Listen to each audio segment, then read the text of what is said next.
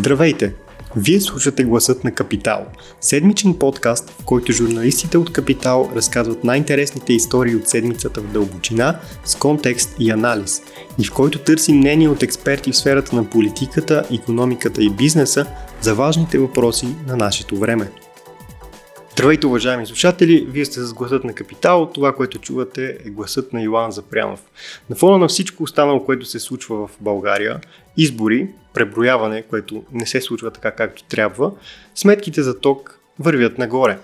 Не само за домакинства, но и особено за бизнеса, който усеща над 50% увеличение спрямо година по-рано. За всичко това, разбира се, си има причина – има и причина защо сметките растат неравномерно, т.е. защо бизнесите плащат повече, отколкото домакинствата. Всичко това е свързано с промени, които бяха въведени през последните няколко години и много от собствениците на бизнес всъщност все още не са наясно защо сметките им са по-високи, отколкото а, преди. Тази тема, както знаем още от 2013 година, а и години преди това е доста взривоопасна в обществото. Затова е доста важно да бъде обсъдена и да бъде разяснена по най-добрия възможен начин. Това е темата на броя на капитала за тази седмица и съответно темата на този подкаст. Заедно с мен тази седмица са а, репортерът Иглика Филипова и редакторът Ивайло Станчев. Здравейте! Здравейте! Добре, нека започнем с така най-общия въпрос, но и този, който най-много засяга всички. Защо се вдигнаха цените и защо за бизнесите повече, отколкото за домакинствата? Както всеки прост въпрос, и този има много сложен отговор.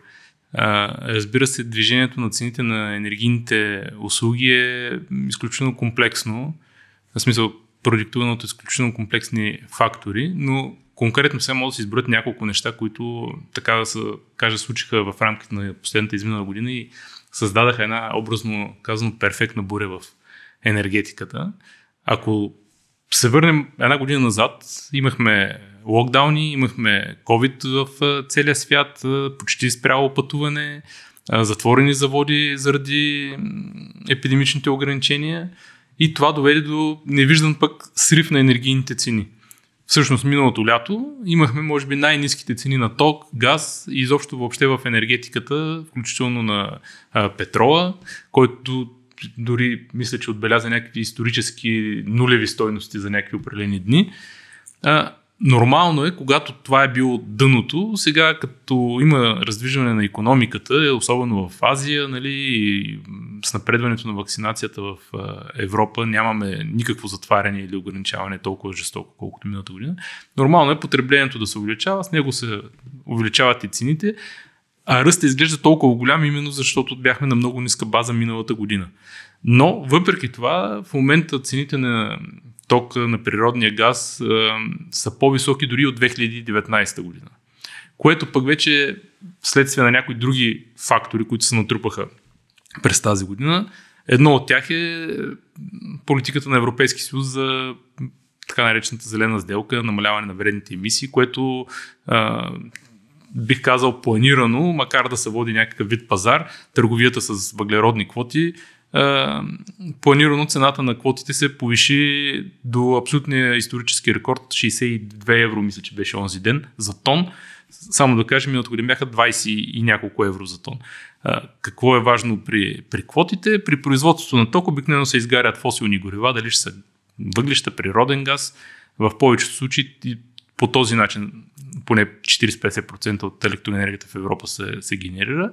При изгарянето на тези горива за производство на 1 мегаватт час средно се отделя около 1 тон въглеродни емисии, така че тези 62 евро са стартовата цена на енергията. Оттам нататък е самата суровина, въглища или природен газ, труд, заплати, поддръжка и така нататък. Така че няма как, когато миналата година си имал цена от 50 лева за мегаватт час, тази година при старт от 120 да искаш да имаш пак 50 лева. Нали? Смисъл, просто това е обективна причина за поскъпването. Okay, има, разбира се, и още няколко причини.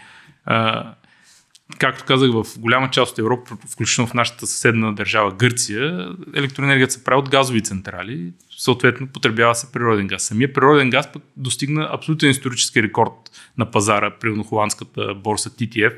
Онзи ден, вчера, в, да го кажем, на 8 септември, беше 54 евро за мегаватт час, което такава цена не, се, не е била регистрирана. В България природния газ също нали, се повиши, може би, тройно спрямо миналата година. Миналата година на TTF беше 4 евро, сега 54 евро. Значи сметни за какво увеличение става просто. И когато газовите централи употребяват този много по-скъп газ, съответно разходите за електроенергия са повишени, цената на електроенергията също се повишава. Това са така наречените външни фактори. Със сигурност има и други. Нали? В смисъл цената на газа, защо се повишава, там пък вече има и роля на а, Русия и така нататък.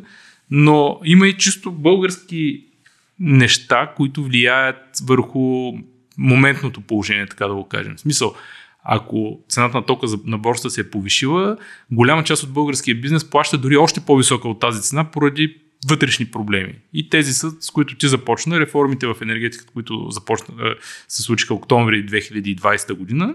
Накратко казано, всички юридически лица трябва, бяха задължени да започнат да се снабдяват по свободно договорени цени, а не по регулирани цени, както домакинствата в момента продължават да се снабдяват. Това означава да закупуват ток от борсата. Много от малките бизнеси дори не разбраха, че има такава законова промяна и не предприеха никакви действия да сключат договор с някой доставчик за, за електроенергия, който можеше примерно да бъде фиксиран за една година. Какво се случва, когато не предприемеш никакви действия? Това беше очаквано и депутатите в пред, по, вече по-предишния парламент, защото те малко се смениха тук нали, набързо, бяха наясно, че много от бизнеси, защото тук говорим за бизнеси тип магазинче, тип фризьорски салон, ресторанче, кафенце или каквото и да е. Всяко, що е регистрирано на юридическо лице за, за него. Кантора, адвокатска, ако щеш, така нататък. Беше ясно, че те няма да активно да си сменят доставчика за, за електроенергия. Поради тази причина в закона беше даден гратисен период от октомври миналата година до 1 юли тази година, в който те служебно биваха снабдявани с ток от някои от дружествата на ЧЕС и Виения Енергопро, като цените формално се водеха свободно договорени, но те до голяма степен бяха близки до регулираните и малко по-високи, нали? тъй като самите дружества ЧЕС на Енергопро и на ИВН работят по регулирани цени, просто трябваше да продават с един вид наценка за това. Така че тези фирми в продължение на 7-8 месеца не усетиха никаква почти разлика в а, сметките си за ток и си казаха, ми то няма значение, нищо не сме направили, нищо не са променили, за какво да правим каквото и да било. Да, обаче гратисният срок изтече на 1 юли и те бяха прехвърлени отново по служебен път към така наречения доставчик от последна инстанция. Това е най-скъпата електроенергия на пазара в България. Тя се води един вид наказателна електроенергия. Все едно ти като потребител си задължен да кажеш аз на месец ще потребявам 100 единици електроенергия, всеки месец по 100 единици, за напред сключваш договор тези 100 единици влизат в общата система и се знае, че за теб трябва да бъдат осигурени. Но ти като нямаш договор и почнеш да потребяваш тези единици, този, който ти ги дава, ги купува извънредно, формално ги купува извънредно, за да те захраниш, защото не мога да те остави без ток. И всъщност затова цената за по наши данни над 55% от фирмите не са сключили договор, това са 170 хиляди фирми, някъде 168 хиляди фирми, те са останали на така наречения доставчик, от последна инстанция, което тук само в скоба ще кажа, че пак са дружествата на ЧЕС и Виени Енергопро, просто по друга тарифа ти го продават това нещо. И те плащат средно между 10 и 20% по-скъпа енергия от най-скъпата енергия на борсата, която може да бъде. И, и ето тук идва вече вътрешния проблем. Едно, че като цяло електроенергията в Европа и в България е поскъпна. Едно, че има задължение да купуват от борсата и те не са си взели нещата в ръце да подпишат за най-изгодната за тях оферта, са остали да получат служебно най-неизгодната за тях оферта.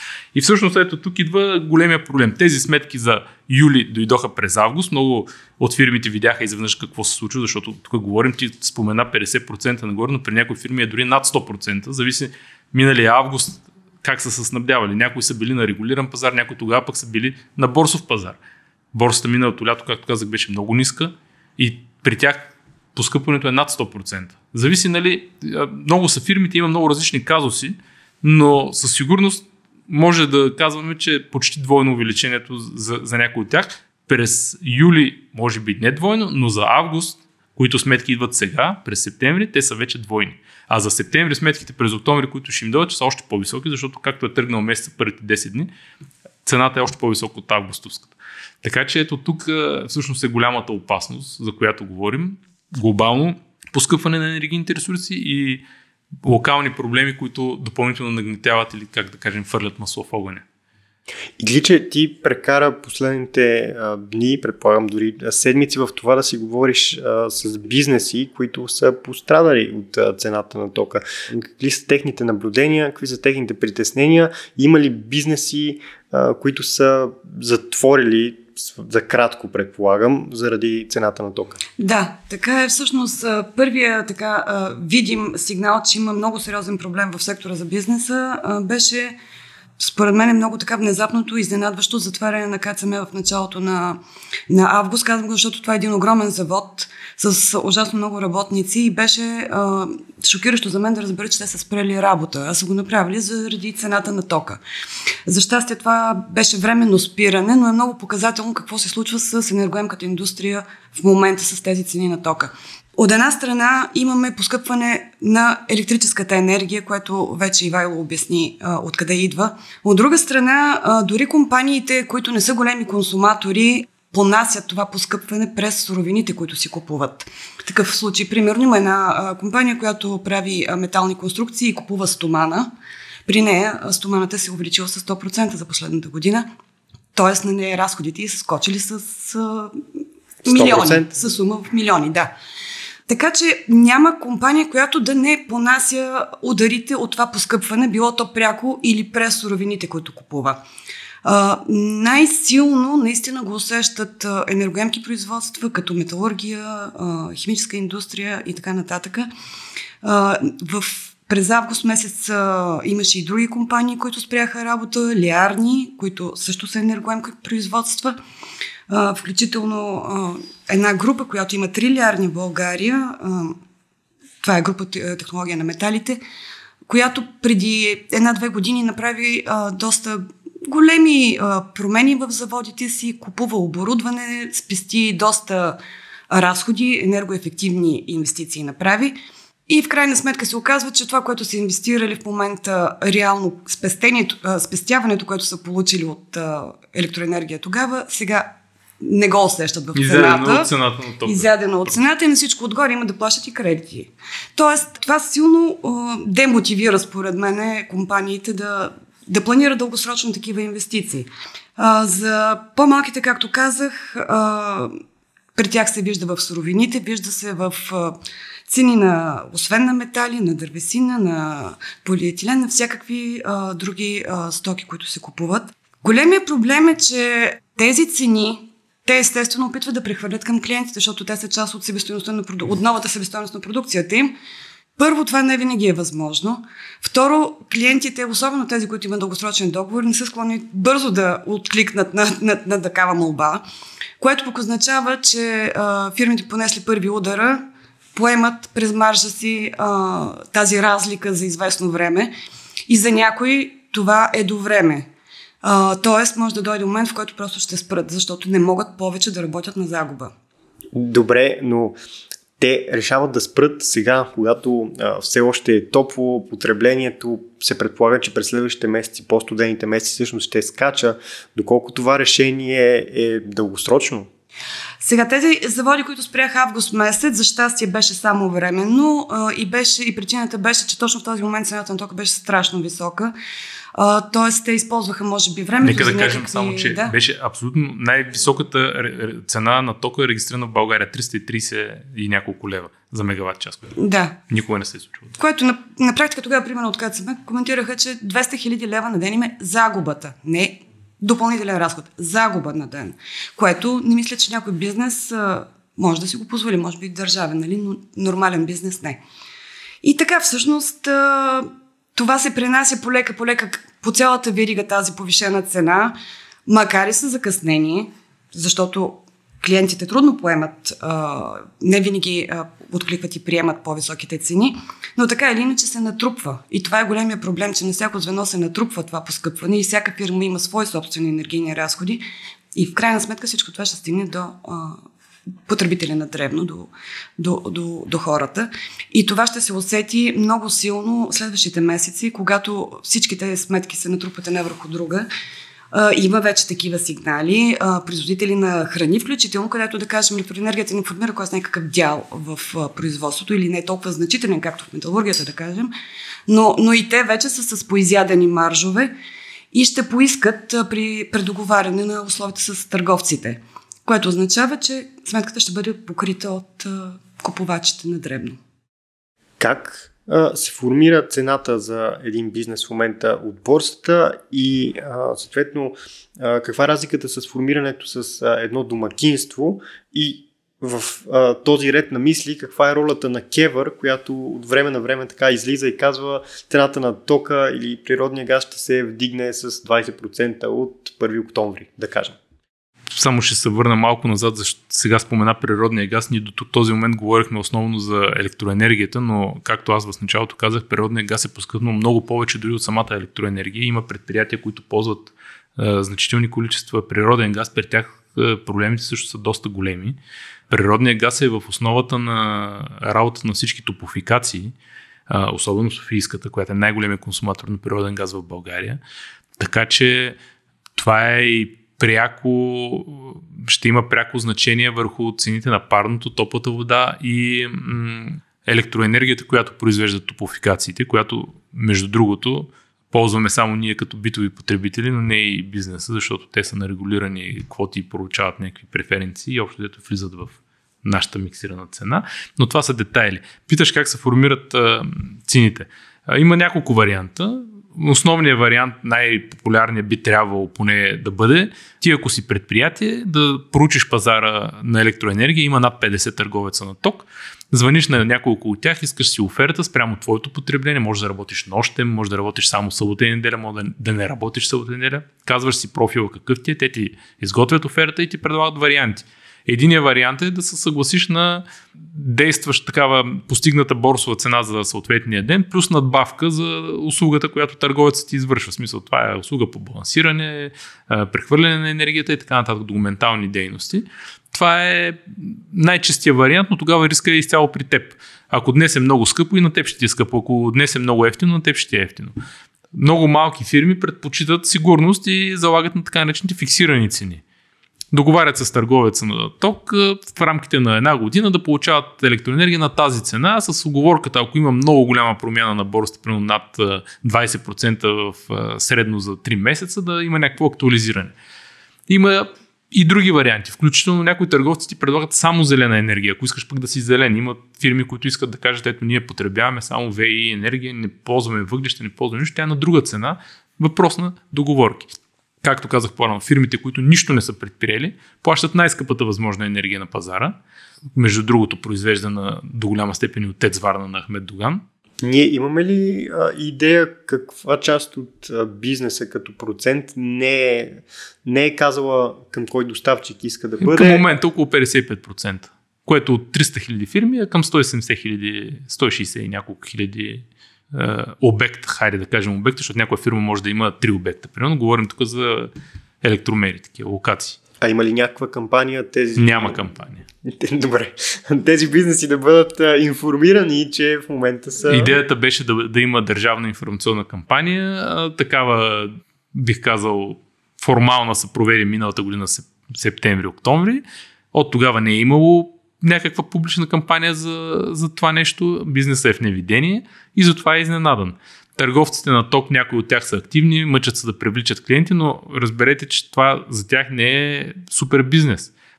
За търговците на ток супер бизнес е да хванат два метеорологични комбината, които потребяват колкото един град. Нали, защото, примерно, бях ги смятал до сега да не каже някоя грешка, но, примерно, Рубис мисля, че потребяваш колкото Бургас. Само един завод потребява то колкото град Бургас домакинствата.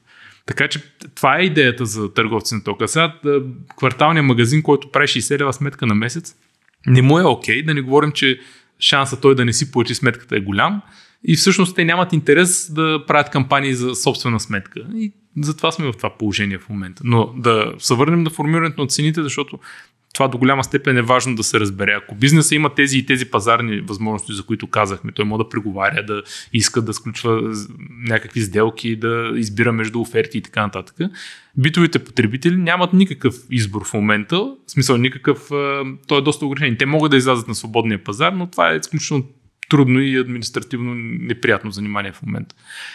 Тяхната цена на електроенергията се определя от Комисията за енергийно и водно регулиране, както каза ти Кевър, като там се правят едни изключителни те са сложни сметки, но са общо взето на, на, на таманяване са прави, така че да, да излезе накрая, че битовите потребители да не плащат много повече, отколкото са плащали до сега.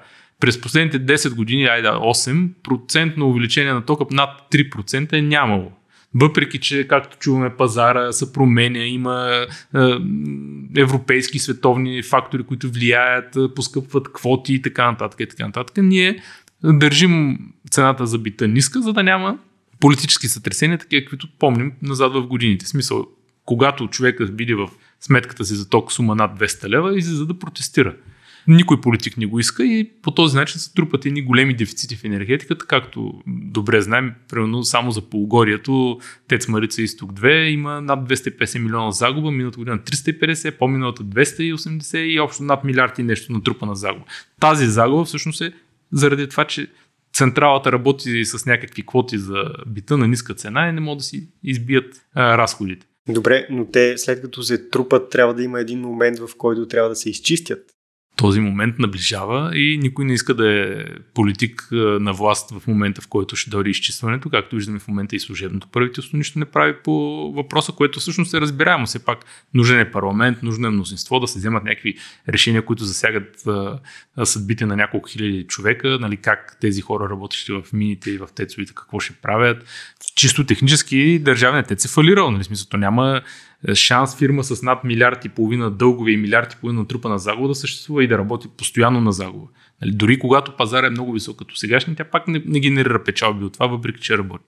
Няма политическа воля, няма и много голям хоризонт, в който може нещо да се прави. Със сигурност проблемите в енергетиката ще продължат и за напред. Това е безспорен факт имаше пропуснато време, в което биха могли да, примерно 17, 18, 19 година, може да се привлекат някакви инвестиции, ако щеш, колкото и нали, в момента да имат спорове възобновяема енергия, но чисто економически тя е най-ефтината в момента. Соларната енергия излиза с включено възстановяване на инвестицията около 100-110-20 лева на мегаватт час, казвам на борста в момента 220.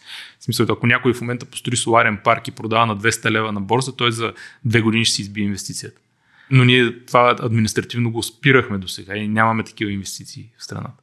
Добре, за да погледнем малко в бъдещето, което може да се окаже, че не е толкова светло, какво може да се направи, на първо време и второ, какви са очакванията, че цената ще, се, ще падне или точно обратното, понеже идват студените месеци, както споменахме, днес всички сме с дълъг ръкав, ще стане още по-зле. Аз само две идеи ще дам. А, Ивайло, предполагам, ще доразвия доста повече темата, понеже той спомена соларни панели. Това е, може би, едно добро решение за едни малки цехчета, производства, които не са много интензив, енергоинтензивни, защото те могат до някъде сами да си покриват а, до, до значителна степен консумацията по този начин. Но това не е решение за заводи като металургичните, да кажем. Просто ще ви дам един пример, така да добиете представа. Наскоро Рубис, металургичния медния комбинат направиха, започнаха проект за фотоволтична централа, която е огромна. Тя е 10 мегавата. Да, всъщност най-голямата, най-голямата. строена в последните години в България. Огромен, е огромен проект. С този проект може да се покрие консумацията на 3500 домакинства и 2,5% от потреблението на завода. Тоест, за такива мащаби говорим. Тоест, соларните проекти са страхотно нещо, но когато говорим за голяма индустрия, енергоемка индустрия, тогава трябва вече и нещо друго да се направи. И първото, примерно, за което точно тези предприятия от много време, повече от година със сигурност, се опитват да се преборят, е да получават компенсации за въглеродните емисии, които плащат, защото това не е тяхна приумица, това е европейска практика по европейски регламент и се прилага навсякъде в Европа. Не знам дали има, освен България, може и да има някоя, но да кажем, ние сме от малкото изключение държави, в които това не се прави. Не Тоест, се компенсират. Не се компенсират държавите за това, че а, произвежда въглеродни емисии, а това е прието в Европа за енергоемките производства, защото иначе умират с тази зелена сделка, която им слага едни 60 евро отгоре на И тон. ако не умират, отиват в Турция или в Сърбия, Да, където не се плаща. така, това са страна на бизнеса горе-долу Да, нещата. да, да, така е. Ние, държавата... има внесен в парламента проект за такава схема. Той не е придвижен от колко? 2019 година, ноември месец, мисля. Никой в Народно събрание не се интересува от конкурентоспособността на българската индустрия и това стои на трупчета минало на първо четене. А иначе какво се очаква? Очаква се поскъпване. То много лесно може да се прогнозира, защото на европейските борси, от които ние зависим до голяма степен като цени, има фьючерсни сделки за природен газ и за електроенергия и те са много по-високи от сегашните за ноември, за декември, така че със сигурност до края на годината, поне докато има някакъв е, по-ясен хоризонт и се сключват сделки в момента на, за доставка на ток и газ през ноември и декември, цените ще бъдат по-високи. Това ще накара и ще принуди, няма вече начин как да се избегне, особено в политическата криза, в която сме изправени, Кевър да преразгледа всички ценови решения от 1 юли, които сега това лято взе, на 1 януари. Закона позволява такова нещо, да бъдат преразгледани. Не е правено в последните, последните 8 години, не е правено, сега ще бъде направено и на практика това какво ще означава, че след като на 1 юли 2021 година токът, парното и топлата вода за бита поскъпнаха, на 1 януари ще поскъпнат още, може би много повече. Междувременно всеки месец имаме нова цена на природния газ. Тя долу-горе всеки месец с 20% по-висока от предишния месец. Природния газ се ценообразува в България по една формула, която включва доларов индекс, петролен индекс и 50% или даже май повече към 60% е тежестта на холандския хъб TTF борсова цена. Когато всичко до това се акумулира, се получава една средна цена. В момента нашата цена на природния газ е по-ниска от европейската, точно защото включва и петролен доларов индекс, където изменения почти няма в последните месеци, за разлика от борсовия компонент, който, както казах, се увеличил многократно. Сега тук има и още някаква скоба мога да отворя. Ако предишното правителство беше задвижило проекта за интерконектор с Гърция, така както този за турски поток беше построен мигновенно, в момента щяхме да имаме възможност да диверсифицираме доставките на природен газ и да увеличим тези от Азербайджан, за които имаме дългосрочен договор сме ангажирани да купуваме, но нямаме тръба, през която да си го вкараме в България. Той е само петролен. Формулата за него е петролно индексирана и цената на природния газ от Азербайджан зависи от движението на петрола. Така е формулиран 2016 година. Не е променен този договор. И в момента той е наполовина по-ефтин като стойност този газ от руския, който купуваме. Но ние не можем да си го вкараме в тръбите, защото няма откъде да мине. Така че ето ти един политически проблем местен, който ни лишава от възможността да ползваме по-ефтин газ и нашата индустрия да бъде конкурентоспособна. Само да кажем, че газ ползват и домакинствата, около 150 хиляди домакинства в страната, ще бъдат супер неприятно изненадани в, в следващия или последващия месец, когато пуснат котлетата си в апартаментите и видят сметката си за газ след това, тя ще бъде минимум два пъти и половина по-висока от предишната. За същия месец миналата година. Тоест, съвсем накратко, поне до края на тази година няма причина, поради която да бъдем оптимистични. Бих казал до, поне до февруари до година. Поне до февруари. Добре. А, предполагам и за нашите слушатели. За мен това беше а, изключително информативно. Много благодаря и на двама ви за участието. А, отново към нашите слушатели, може би ще бъде удачно да им пожелаем ниски сметки за ток, доколкото това е възможно. Ако този епизод ви е харесал и искате да слушате следващия епизод на Гласът на Капитал веднага, щом излезе, можете да се абонирате за нас в Apple Podcasts, Google Podcasts и Spotify. Обратна връзка може да ни изпратите на podcast.capital.bg или в профилите на Капитал в социалните мрежи. Музиката, която чувате в Гласът на Капитал е композирана от Петър Дундаков специално за Капитал. Аз съм Милан Запрянов, а епизодът монтира Тихомир Колев.